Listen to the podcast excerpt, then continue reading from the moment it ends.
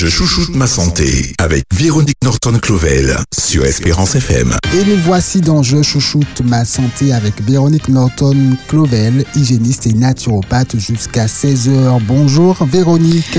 Bonjour Davis. Aujourd'hui, nous allons parler d'huile, essentielle, d'huile végétale. Mais laisse-moi prendre de tes nouvelles tout d'abord. Alors, tu veux de mes nouvelles, Davis? Comme d'habitude, je suis désolée de te décevoir, mais je vais toujours bien. Mais tu ne me déçois pas. C'est une excellente nouvelle. J'espère que nos auditeurs vont bien également. Ils pourront nous appeler au cours de cette émission au 0596 72 82 51. Il y a beaucoup d'huiles végétales. J'imagine chacune a ses indications, son utilité. Tu nous en parleras, Véronique. Avec plaisir. Ses vertus et ses bienfaits. Alors, bien le bonjour à vous qui nous écoutez de manière, on va dire, régulièrement, mais aussi pas. De manière fidèlement également. Mm-hmm. Donc, si vous êtes fidèles, nous aussi, nous sommes fidèles, parce que nous avons aussi besoin de vous pour faire fonctionner cette émission, tout notamment. Alors, nous voilà partis pour un petit voyage dans l'océan Indien, dans l'Hexagone, mais aussi à la Martinique, puisque nous avons notre huile de coco qui est produite à la Martinique. Donc aujourd'hui, effectivement, nous allons aborder les huiles végétales, mais également leurs bienfaits, Davis. Donc, qu'est-ce que c'est que des huiles végétales? Ce sont de merveilleux élixirs de vie nourrissant le corps de l'intérieur comme de l'extérieur. Donc, elles sont saveurs, odeurs et couleurs. Donc, ces miasmes-là, nous sommes partis en voyage. Alors, une petite question, puisqu'on parle d'huile végétale, le contraire, ce serait l'huile animale. Il y a des huiles animales? Alors, elles sont moins courantes. On va peut-être plus parler de l'huile de frein de moteur ou de voiture. Ah, d'accord. Peut-être plus d'huile de voiture. Celles-ci, je les connais, mais des huiles animales, non, puisqu'en fait, pour ceux qui consomment de la viande, d'une manière générale, consomment les graisses. Graisses animales, mais en matière d'huile d'animal, ça n'existe pas. Sauf si cela existe, de manière artisanale, je n'ai pas cette information, en tout cas. Est-ce qu'on va parler de l'huile qu'on appelle huile à manger ? Alors, quand on parle d'huile végétale, effectivement, il est question d'huile à utiliser au quotidien dans la cuisine, dans notre alimentation, mais aussi des huiles qu'on peut utiliser notamment pour des méthodes de beauté, de bien-être, de conception de produits en cosmétologie, mais également d'huile de bronzage, d'huile de nourrissante pour les peaux de bébé, l'huile d'amande douce, même pour nos personnes adultes et âgées, qui fait toujours du bien au corps, qui nourrit le corps et puis qui nous donne une belle petite peau satinée, comme on aime bien à la Martinique, dorée, bien évidemment, au soleil. Très bien, Véronique. Alors, tu vas commencer par quelle huile? Alors, nous avons une ribambelle d'huile, mais avant tout, je vais faire un petit peu l'apologie de l'huile en disant que ce sont des huiles végétales qui ont traversé les temps en toute simplicité et sont aujourd'hui omniprésentes dans notre vie au quotidien. Donc, symbole de pureté, de fécondité, d'alliance et par la suite, et également symbole de lumière, parce que quand on parle d'huile, nous pensons au Saint-Esprit, notamment. Et puis, les huiles végétales ont traversé les époques, les civilisations. Et puis, de toutes les huiles, l'huile d'olive a très certainement été la première huile végétale utilisée au monde. Donc, la première huile végétale utilisée au monde, il faut comprendre que c'est également celle qui a été la plus commercialisée, mais aussi c'est celle qu'on trouvait peut-être très plus facilement par rapport aux oliviers qui étaient très présents par le passé au niveau des plantations. Donc, on les emploie avant tout pour cuisiner sans réellement les connaître et pourtant, elles sont une source d'énergie fondamentale pour le corps et sont essentielles à notre santé. Qu'est-ce que les huiles apportent en majorité? Alors, les huiles apportent déjà des acides gras saturés ou insaturés, mais aussi des vitamines, de l'oméga, des antioxydants, c'est-à-dire des principes très actifs que nous avons besoin au quotidien pour pouvoir vivre par rapport à notre ossature qui a besoin de ces huiles. Et puis, il ne faut pas oublier aussi que nous avons un élément capital qui est le cerveau, qui consomment des matières grasses. Et ces matières grasses-là, on les trouve dans les oléagineux, c'est-à-dire ce sont ces huiles-là, ces graisses-là, qui vont aller nourrir notre cerveau au quotidien par rapport à la quantité. S'agit-il de ce qu'on appelle les lipides ? Les huiles font partie des lipides, effectivement. Après, quelle appellation ? Il y a différentes formes d'appellation. D'accord. Donc, si on veut savoir, par exemple, que sont les huiles végétales, on pourrait dire que ce sont des huiles issues, pour la plupart, de ce qu'on appelle communément les oléagineux, comme je viens de le souligner, et puis c'est-à-dire les plantes, les fruits, les graines ou les semences qui les produisent après avoir été écrasées ou broyées. Mm-hmm. Pourquoi on obtient de l'huile ? C'est parce qu'il y a un processus artisanal ou industriel qui se met en place afin d'extraire cette huile, notamment dans les noyaux. Et puis les huiles apportent à notre organisme des nutriments essentiels à la vie, donc les lipides. Très bien. Comme tu viens de le souligner, Mr. Davis. D'accord. On parle des huiles végétales sur Espérance FM avec Véronique Norton-Clovel. Merci Davis. Alors on va commencer de l'huile la plus répandue sur la planète. On a dit que c'était l'huile d'olive. Mm-hmm. Juste derrière, nous avons l'huile de pépins de raisin, l'huile de sésame, l'huile de tournesol, d'argan, d'avocat, de bourrache, de cumin noir, de germe de blé, de jojoba, de noyau d'abricot, d'onagre, de pépins de courge, de ricin, de rose musquée ou rosier muscat. Et puis notre huile que nous connaissons, qui est l'huile de noix de coco. Et puis aussi, nous avons les macérats huileux. Mais en tout cas, on va aller tout doucement. Si nous avons le temps, nous pouvons faire toute cette émission très huileuse. Maintenant, si le temps qui nous est imparti est réduit, on va se rencontrer à nouveau pour pouvoir dénoncer les vertus et les bienfaits de tout ce qu'on vient d'énumérer, notamment les olives, les pépins de raisin, etc. Très bien. Par quelle huile veux-tu commencer ? Alors, je vais bien commencer par l'olivier. Très bien. Donc, l'olivier, on sait qui est l'un des plus vieux arbres du monde. C'est un arbre à feuilles persistantes pouvant atteindre entre 3 et 15 mètres de hauteur. Et puis, est originaire d'Asie centrale qui appartient à la famille des Oléacées. Et d'après de récentes découvertes, la fabrication de l'huile d'olive vous en montrerait à plus de, on va dire, 6000 ans. On ne va pas monter un petit peu plus loin puisque nous avons des dates, selon la Bible, dans la constitution de la planète qui daterait de, en tout cas, pas plus de 6000 ans. Et puis la partie de la plante utilisée est le fruit. Et on a cette obtention par pressage et extraction. Et puis on sait que les couleurs varient du jaune, du vert clair, etc. Et puis la saveur varie aussi selon les crus qui sont divers. Les arômes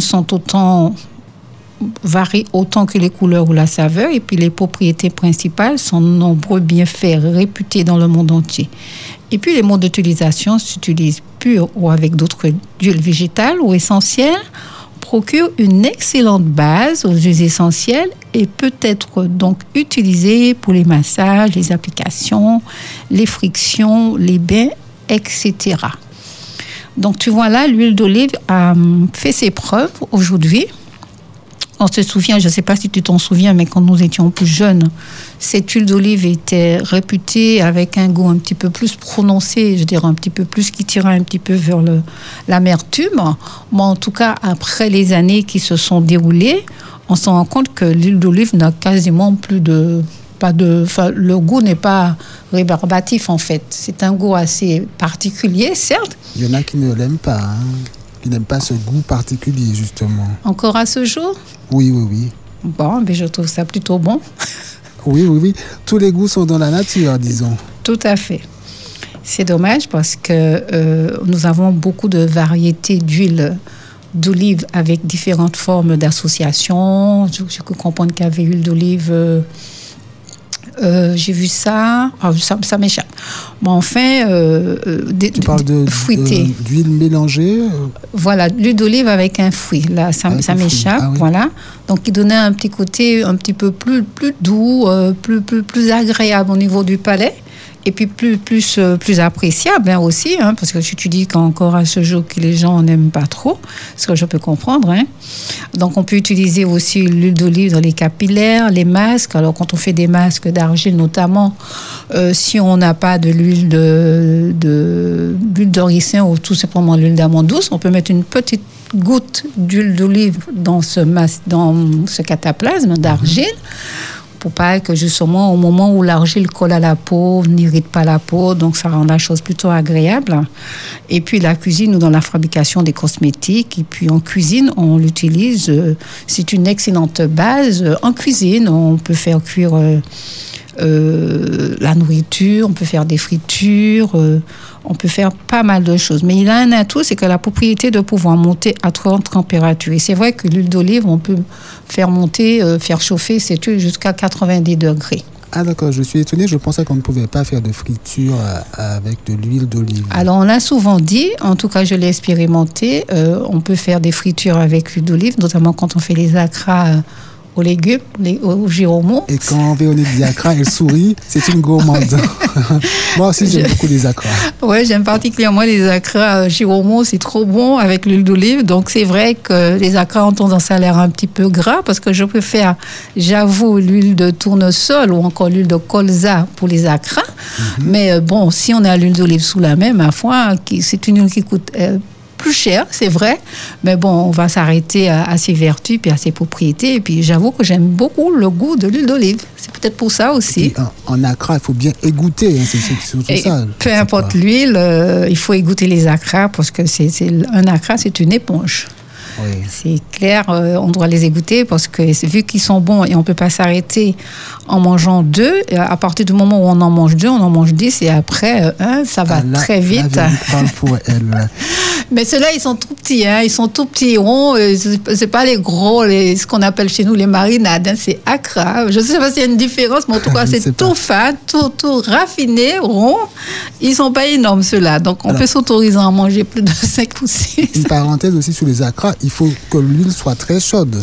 Pour faire cuire les acras, il faut que l'huile soit à une température assez élevée, effectivement, parce qu'au moment où on met sa marinade, justement, l'huile doit saisir le truc pour fermer justement tout le contour et permettre tout doucement que ça puisse cuire à l'intérieur. Donc, effectivement, que la température soit plutôt assez élevée. Plutôt élevée. Spécialiste des acras. Même pas. Même pas. Donc, il est bon à savoir que son arôme puissant disparaît lorsqu'elle est chauffée. Donc, quand elle est chauffée, on parle d'arôme, il n'y a plus d'odeur d'huile d'olive, ça a une odeur de friture, tout simplement, puisque vu qu'on a ajouté cet aliment dedans, mélangé, ça donne une autre odeur. Et puis, consommer régulièrement concernant la santé maintenant, cette huile est un cadeau de la nature pour les bienfaits qu'elle procure. Et quand on parle d'un cadeau de la nature, on sait de quoi on parle. C'est une huile, effectivement, qui est fort appréciée, notamment quand on fait des massages, hein, pour certaines personnes. Elle a une tendance à ne pas salir, c'est-à-dire la personne peut se faire masser et s'habiller par la suite, et le vêtement n'est pas imprégné de cette huile, par exemple. Et c'est une huile qui est assez liposoluble parce que quand on utilise notamment les huiles essentielles pour les massages, que ce soit bien-être, thérapeutique ou autre, les huiles essentielles se mélangent très bien dans l'huile d'olive et ça donne un très bon résultat. Donc, pour la santé, elle est consommée régulièrement. Et puis, en beauté et en hygiène, l'huile d'olive a toujours été utilisée en cosmétique également. Donc, quand on parle de cosmétique, ce sont des composants pour préparer des produits de beauté. Et puis aussi, c'est une huile bronzante et protectrice. Alors, pour ça, il faut mélanger 20 centilitres d'eau d'olive dans un jus de citron pressé et 6 gouttes de teinture d'iodine vendue en pharmacie. Et puis, on applique ce mélange sur le corps et le visage avant l'exposition. Donc, nous, on n'a pas de problème de bronzage, puisque nous sommes déjà bronzés depuis l'origine. Oui. Mais ceux qui veulent notamment se faire bronzer aussi peuvent mettre à tremper dans une petite quantité d'huile d'olive ou encore d'huile de tournesol ou encore de l'huile de pépins de raisin, des graines de roucou. Je ne sais pas si tu connais le roucou. Oui, c'est rouge. C'est rouge, tout à fait. Rouge. Voilà, on soucie des petites graines qui sont utilisées en alimentation. Les peaux rouges. Tout à fait. Donc, pour ceux qui tiennent à avoir une petite peau hâlée, donc une petite couleur wayayaye, caramélisée ou encore cannellisée, donc ils peuvent prendre un petit verre ou un petit bocal en verre, en mettant de l'huile d'olive notamment, et puis rajouter quelques graines de roucou. Laissez ça macérer pendant au moins un mois. Après, vous avez une huile toute rouge.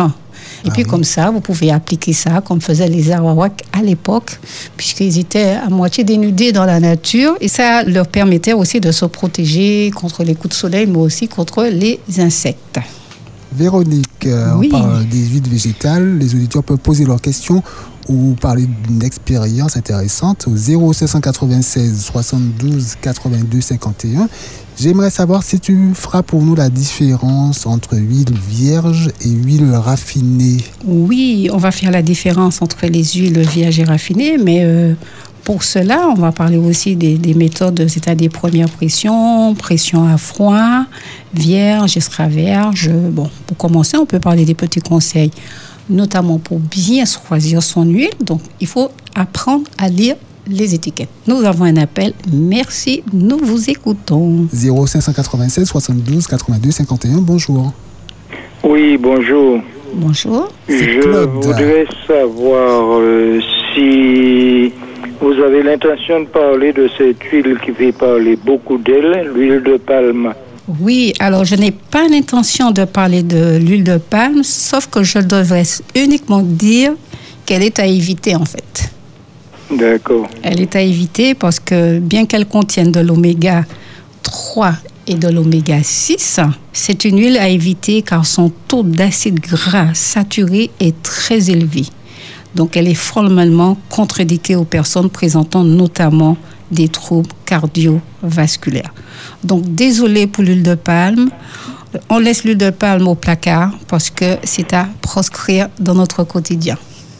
Oui, parce que j'ai remarqué qu'on en trouve souvent dans les biscuits, dans les muesli, enfin dans beaucoup de produits du commerce.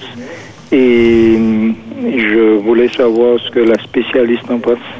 Alors effectivement, l'huile de palme, nous avons compris que la main-d'œuvre pour récupérer les noyaux d'huile de palme était très basse. Effectivement, c'est une huile qu'on trouve de plus en plus dans tout, que ce soit à l'alimentaire, que ce soit à la cosmétologie. Mais nous avons compris que l'huile de palme, alors on n'est pas là pour faire la polémique ni pour moraliser, mais nous savons qu'aujourd'hui, que l'huile de palme, effectivement, est cancérogène.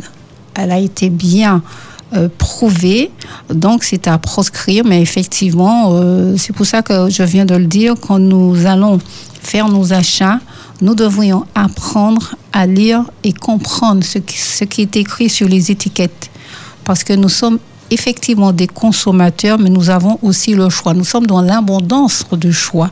Donc, nous devrions apprendre à faire des choix et notamment les bons choix pour notre santé. Ok, merci Véronique, bon après-midi. Merci Claude beaucoup. Merci de cette belle question. On t'a reconnu. Dommage. Moi qui voulais me cacher. Comment peux-tu te cacher sur cette île? Ça va être très difficile pour toi, Claude. Bon après-midi, bonne continuation. Merci, bon après-midi. À bientôt. Bye. Vos questions au 0596 72 82 51. Une belle question de Claude qui nous a permis d'aborder quand même un point important. Et j'ajoute que l'huile de palme est souvent utilisée dans une célèbre pâte à tartiner au chocolat. Mais je vois que certains font leur pâte à tartiner maison sans huile de palme et ça peut être très bon. Ouais, tout est possible à condition de pouvoir manipuler connaître les produits et avoir un petit peu de créativité. Mmh. La créativité nous ouvre des portes parce que ça nous permet aussi de nous renseigner sur ce que nous consommons, mais aussi ça nous met en garde contre les allergènes parce qu'il faut savoir que ce sont, même si l'huile est très bonne pour la santé, mais ça peut être aussi des conducteurs pour les allergènes, hein, notamment pouvant provoquer des allergies parce que l'huile d'arachide, l'huile de cacahuète, l'huile de sésame, il y a certaines huiles qui sont réputées pour donner des allergies à un certain type de personnes. Ah. D'accord? Donc, il est bon de connaître son fonctionnement, de connaître ses avantages et ses inconvénients en santé, mais aussi en bien-être, parce qu'on peut très bien prendre un produit à base de ces huiles, passer sur le visage, serait-ce qu'au quotidien, ben, on risque d'avoir l'acné juvénile alors qu'on a déjà plus de 40 ans. Et ça, c'est pas top. Mmh. Donc, effectivement, on apprend à lire les étiquettes. On apprend aussi à comparer les produits. C'est ça l'abondance. L'abondance, c'est avoir une source de c'est-à-dire, on a le choix. Et c'est vrai que quand on a le choix d'avoir le choix. Ah. Donc, comme on a le choix d'avoir le choix, faisons les meilleurs choix.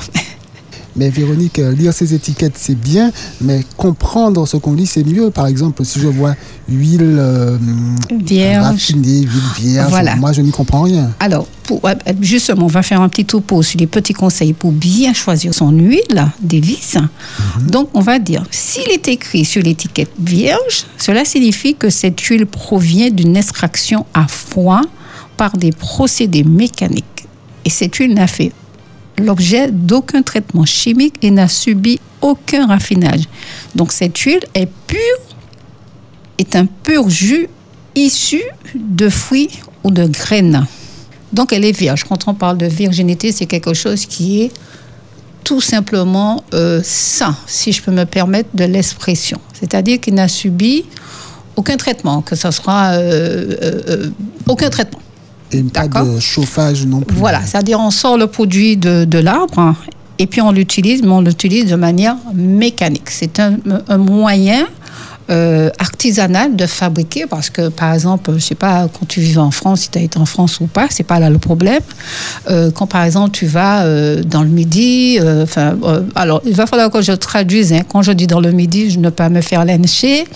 Dans le sud de la France, notamment, la Méditerranée, c'est le pays où, effectivement, on pousse, notamment à Nice, à Saint-Raphaël, des énormes oliviers. Et quand tu vas dans les petits bribris, là, où on fabrique de l'huile artisanale, il faut voir la couleur, la pureté et l'odeur, ne serait-ce que même pas la saveur, mais l'odeur, l'effluve. Et ça n'a rien à voir avec ce que nous trouvons sur nos étals, en tout cas dans les hypermarchés. Donc ça sous-entend que ce sont des techniques qui sont très ancestrales déjà, mais aussi ce sont des techniques manuelles et mécaniques. Donc on va dire que la graine est sortie de l'arbre, ils l'ont pressé, ils ont fait ce qu'il y avait à faire, et ils l'ont mis en vente, avec très certainement un conservateur, je ne sais pas. Mais en tout cas, c'est un produit qui reste encore très pur. Et cette huile vierge est de meilleure qualité, donc? Ah ben, c'est tout ce qui est vierge est de meilleure qualité, Davis, voyons. C'est tout neuf. Voilà. D'accord, on est d'accord. C'est ce qu'il a dit. Et puis, juste derrière, nous avons l'huile vierge 2. Tu vois la différence, l'huile vierge 2, qui veut dire... Première pression, tout ça? Non, on n'est pas encore arrivé à la pression. On arrive à la pression. T'as envie d'une pression? Non. D'accord. Pas du tout. Non. Donc, ne me mets pas la pression non plus. Hein. Merci, Davis. OK. Donc, l'huile vierge 2, avec 3 points de suspension, est issue du même processus de fabrication que l'appellation vierge, excepté qu'elle ne provient pas d'une extraction à froid et qu'elle peut avoir été chauffé. Tu vois la différence entre les deux? Sous l'étiquette, qu'est-ce qu'on peut voir exactement? Vierge c'est écrit l'huile vierge de tournesol, l'huile vierge de colza, d'olive, toutes les huiles végétales que tu veux. Tu vois? Alors, je ne l'ai pas bien suivi. Elle n'est pas totalement vierge ou elle est vierge? Elle... Ben oui, faut savoir. Elle n'est pas totalement vierge, sauf qu'elle est légèrement chauffée. Ah, d'accord. Donc, si elle est chauffée, elle a déjà perdu en qualité. Alors, dis-nous la différence sur l'étiquette entre l'huile vraiment vierge et l'huile pas vraiment vierge. Alors, l'huile vierge provient d'une extraction à froid par des procédés mécaniques. Et ça s'arrête sur l'étiquette. Huile vierge. Tout court. Tout court. Après, sans préciser non. Alors, il y a différents. Alors, pour que tu puisses mieux comprendre, je vais t'expliquer. Tu as l'huile vierge 2, tu as vierge extra, huile pressée à froid, la première pression, l'huile de première pression à froid, raffinée, huile végétale, huile de, et puis l'huile biologique. Donc, tu vois, ce sont des appellations. Oui. D'accord ?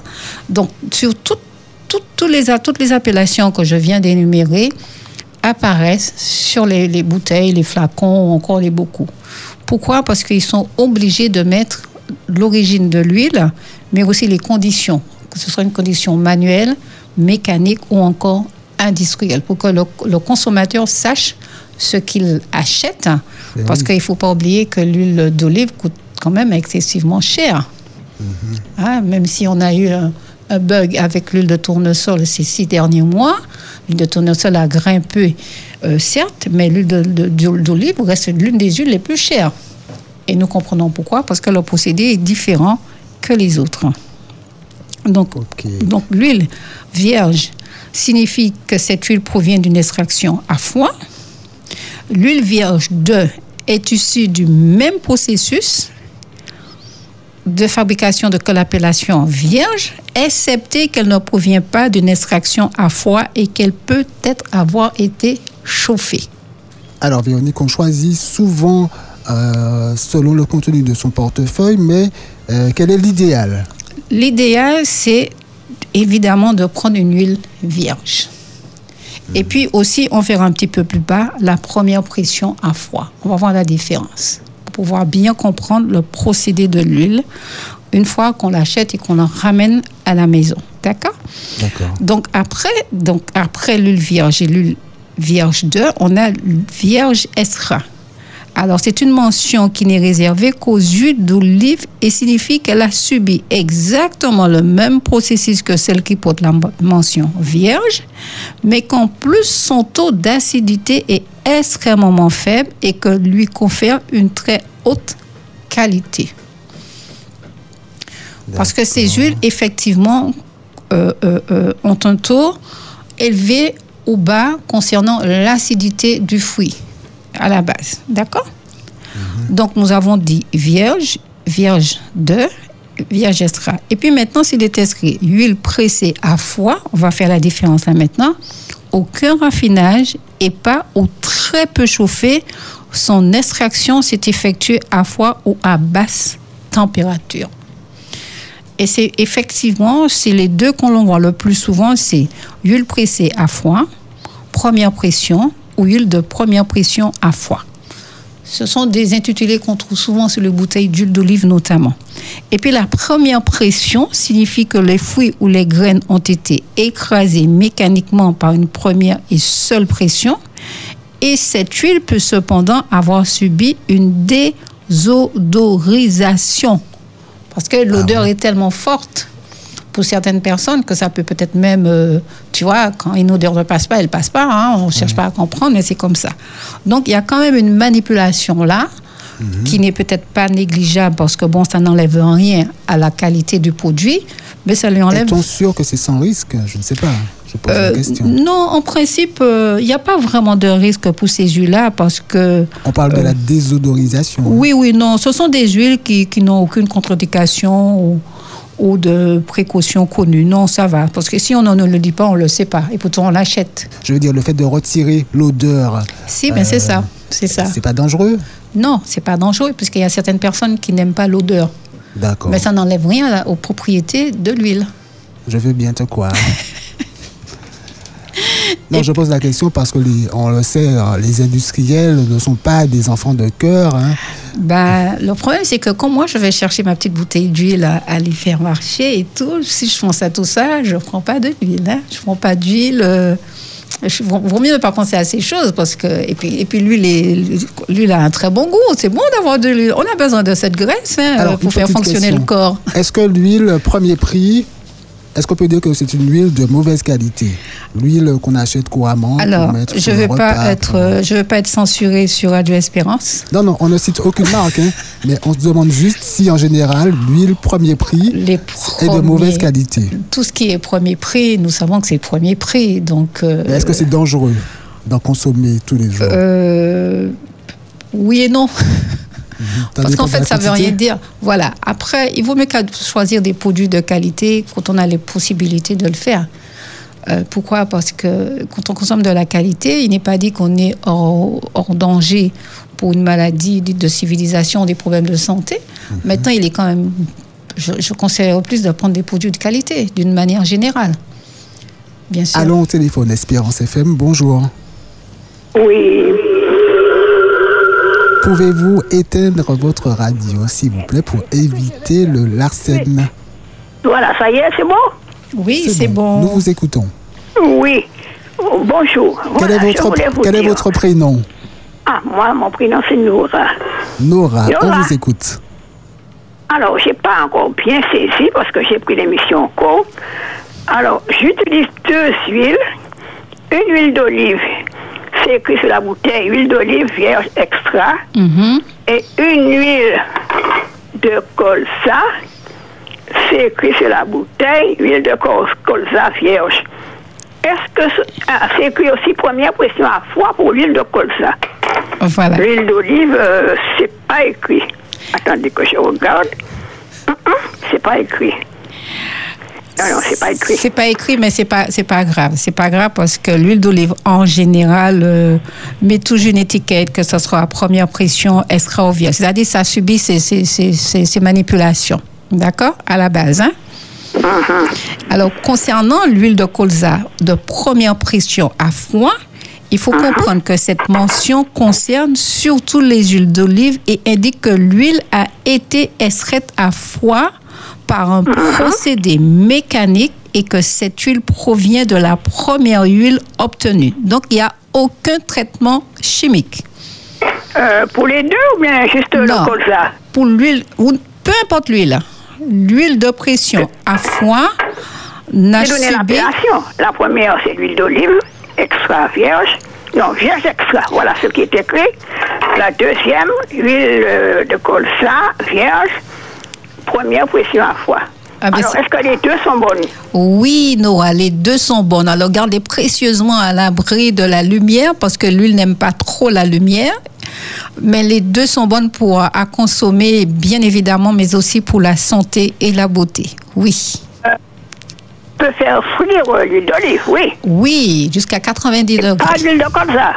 L'huile de colza également. C'est écrit dessus, sur les toutes les bouteilles, où c'est écrit l'huile de friture ou assaisonnement, l'huile de friture, c'est écrit dessus. C'est-à-dire qu'il y a certaines huiles qu'on ne peut pas laisser à température trop élevée parce qu'elles perdent leurs propriétés et elles deviennent des huiles saturées. C'est-à-dire quand on consomme ces huiles restent dans les tissus adipeux, dans les organes, et c'est ce qui nous fait grossir et nous donne des toxiques des toxines dans le corps notamment. Donc, sur la bouteille, il faut toujours apprendre à lire l'étiquette. L'huile pour friture et assaisonnement, ou l'huile pour friture, ou l'huile pour assaisonnement. Oui, une autre petite question. J'ai en main, j'ai acheté ça, je dis pas où, de l'huile de coco. Mm-hmm. Alors, c'est écrit huile biologique de noix de coco désodorisée. Après, c'est écrit organique, coconut, oil. Donc, oil, c'est huile, voilà. Est-ce que c'est... Parce que moi, j'ai un peu peur de cette huile-là. Je la mange pas. Alors, c'est dommage. Je ne mets pas dans mes repas parce que du fait que c'est désodorisé. Voilà. Alors, désodorisé, ça veut dire qu'ils ont enlevé l'odeur de l'huile de noix de coco parce que souvent, ça a une odeur... Oui, parce que ça a souvent une odeur de produits rancis. Très certainement, tu connais ce nom, hein? C'est ça, Icacentérance. Oui, hein? Une urance, c'est pas bon à avaler. Ça veut pas dire que le produit est avarié. Toutefois, l'huile de copra, nous on l'appelle copra aussi dans la Caraïbe, ou l'huile de noix de coco, peut s'avérer dangereuse à la consommation en étant constituée en majeure partie que d'acides gras. On la trouve dans certaines margarines, d'huile végétale, souvent en association avec des huiles de palme. Alors, ce sont les deux huiles qui mettent entre parenthèses pour la santé, mais en ce qui me concerne, j'utilise l'huile de noix de coco parce que nous avons des cocoteraies à la Martinique et avant que l'huile d'olive n'arrive à la Martinique, nous utilisions bien l'huile de coco, n'est-ce pas? Ah, moi non, vu mon âge, mes parents ne faisaient pas ça non plus, ils n'avaient pas la possibilité de faire ça. Voilà, mais par contre, l'huile de coco par rapport à l'huile d'olive, on y va mollo. On l'utilise moins souvent. Je ne mange pas, hein. J'utilise l'huile de noix de coco désodorisée pour les cheveux, pour la peau. Mais c'est très bien aussi. C'est très nourrissant pour la peau et les cheveux. Il y a des cheveux qui aiment beaucoup cette huile-là parce qu'elle est quand même effectivement assez grasse. Je fais mieux. C'est ça. Oui, c'est très bien. Mais pour ceux qui consomment cette huile, c'est toujours pareil. On y va tout doucement. Non, on fait attention. On fait attention. Oui, merci. Faites attention à tout ça. Avec plaisir, Nora. À bientôt. Que Dieu vous bénisse. Merci pour les conseils. Donc, j'ai pas fait le mauvais choix. C'est ce que je voulais savoir. C'est très bien. J'espère que les auditeurs pourront profiter de ton appel et de ton choix également. Merci. Avec au plaisir. Au revoir. Merci, Nora. Vos questions encore pendant moins de 10 minutes au 0596 72 82 51. Sur Espérance FM, nous parlons des huiles végétales avec Véronique Norton-Clovel. Voilà, alors nous disions qu'effectivement, nous avions l'huile vierge 2, l'huile vierge extra, l'huile pressée à foin, la première pression, l'huile de pression, première pression à foin, et puis la première pression à foin. On fait attention, hein, parce que les mots se ressemblent, mais il y a quand même des petites différences. Donc la première pression à foin indique que l'huile a subi exactement le même processus que celle qui porte la mention huile de première pression à foin. Donc, comme je disais à Noah à l'instant, aucun traitement chimique. Et puis, nous allons arriver tout doucement vers les produits raffinés. Donc, s'il est inscrit raffiné, signifie que l'huile a subi plusieurs raffinages successifs avec l'utilisation de produits chimiques tels que des solvants, et l'huile est dénaturée et n'a plus rien d'un pur jus. Donc, de toute façon, tout ce qui est raffiné subit des manipulations afin de dénaturer, mais aussi de dénutrir ce produit qui est censé nous nourrir. Et Pouty, le café, donc, ça... Pourquoi ils font ça? Pour que ce soit moins cher? C'est un petit peu ça qu'on trouve dans les premiers prix, justement. C'est ce genre de produit qu'on trouve dans les premiers prix. Donc, pour ceux qui n'ont pas forcément les moyens de s'offrir une huile de qualité, donc, oui, ils mangent à bas prix, mais effectivement, ils sont plus amenés à avoir des problèmes de santé que ceux qui achètent des produits de qualité. Ceci dit, je confirme à dire que ça ne veut rien dire. Hein? D'accord? Puisque aujourd'hui, nous pouvons acheter de l'huile d'olive, mais... Quand on n'a pas les moyens, on achète de l'huile raffinée. C'est comme ça. Mais en tout cas, tout ce qui est raffiné devait être évité, puisque l'aliment est dénutri de ce qui est censé nous nourrir. Donc, des nutriments qui sont censés nous permettre de profiter d'une journée de 24 notamment, ah ben, il panait ailleurs d'idées, et puis bon, on a vite des problèmes de santé, système immunitaire qui est défaillant. Alors, que dire aux gens qui aiment bien mettre de l'huile sur leur riz, par exemple? Alors, si c'est de l'huile premier prix, pourquoi ils mettent l'huile? C'est pour plus de goût? Je pense que, après notre histoire, en tout cas, on va rester sur le plan local. Souvent, pour des familles, en tout cas l'après-guerre, hein, ça fait bien longtemps... En tout cas, pour cette dernière génération dont j'en fais partie, l'huile c'était un moyen de nous nourrir qui nous servait de sauce. Parce qu'on n'avait pas forcément la viande, pas forcément le poisson. On était plus ou moins en terre profonde, hein. On était à l'intérieur des terres, donc on n'avait pas forcément accès aux abords de rivages ou de mer pour avoir des écrevisses, enfin bon, toutes les choses que nous consommions par le passé. Et effectivement, l'huile, on commence gentiment dire, puis on met le petit coup de en lait, bon, il t'a rempli boudin, et puis tu es content, puisque c'est un plus, hein. Et puis il ne faut pas oublier que l'huile donne du goût. L'huile enlève, l'huile quand...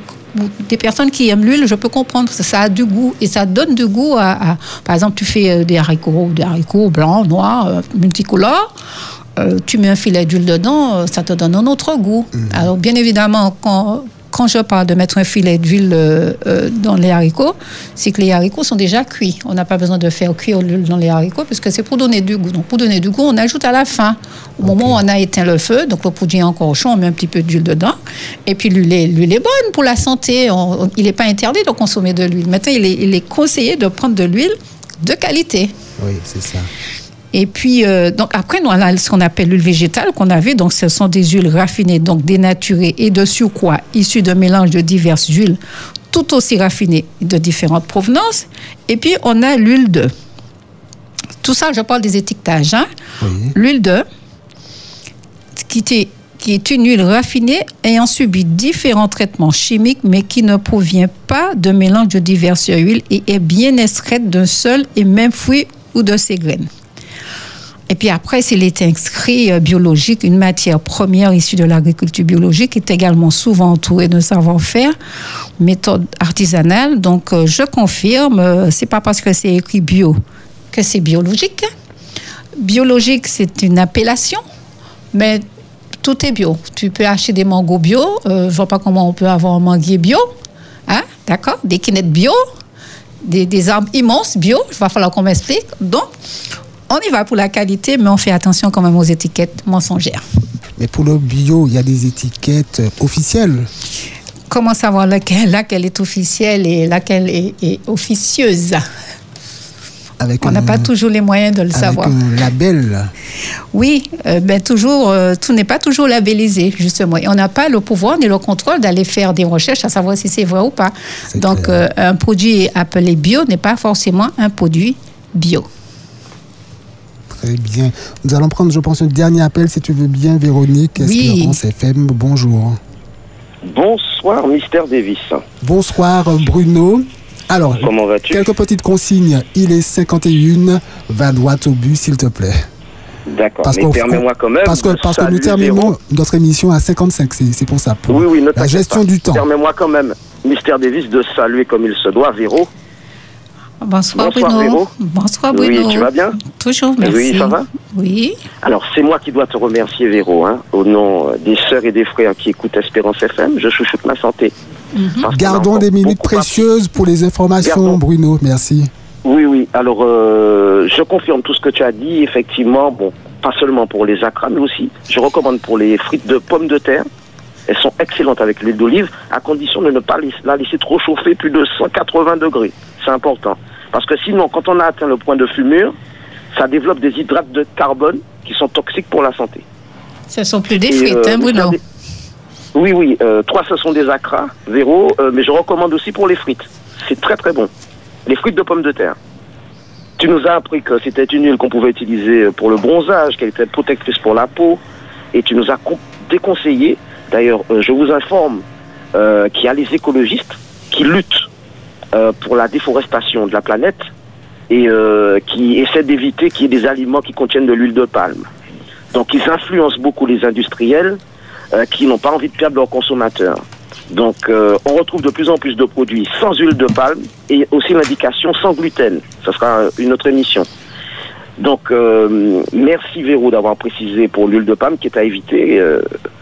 certainement cancérigène. Et je voulais te demander, Véro, parce que tu nous as dit tous tes bienfaits, toutes les qualités de cette huile, donc très bonne pour le cœur. Il nous reste 2 minutes, Bruno. Alors, 2 minutes. Pose ta question. Ma chère Véro, c'est une huile qui a beaucoup de bienfaits. On l'a vu pour tout le corps, pour le cœur. C'est antioxydant. Est-ce qu'on peut la déconseiller à certaines personnes ou en réduire la consommation? De quelle huile parles-tu? Toujours de l'huile d'olive. Parce que je crois qu'elle est très riche, elle est calorique.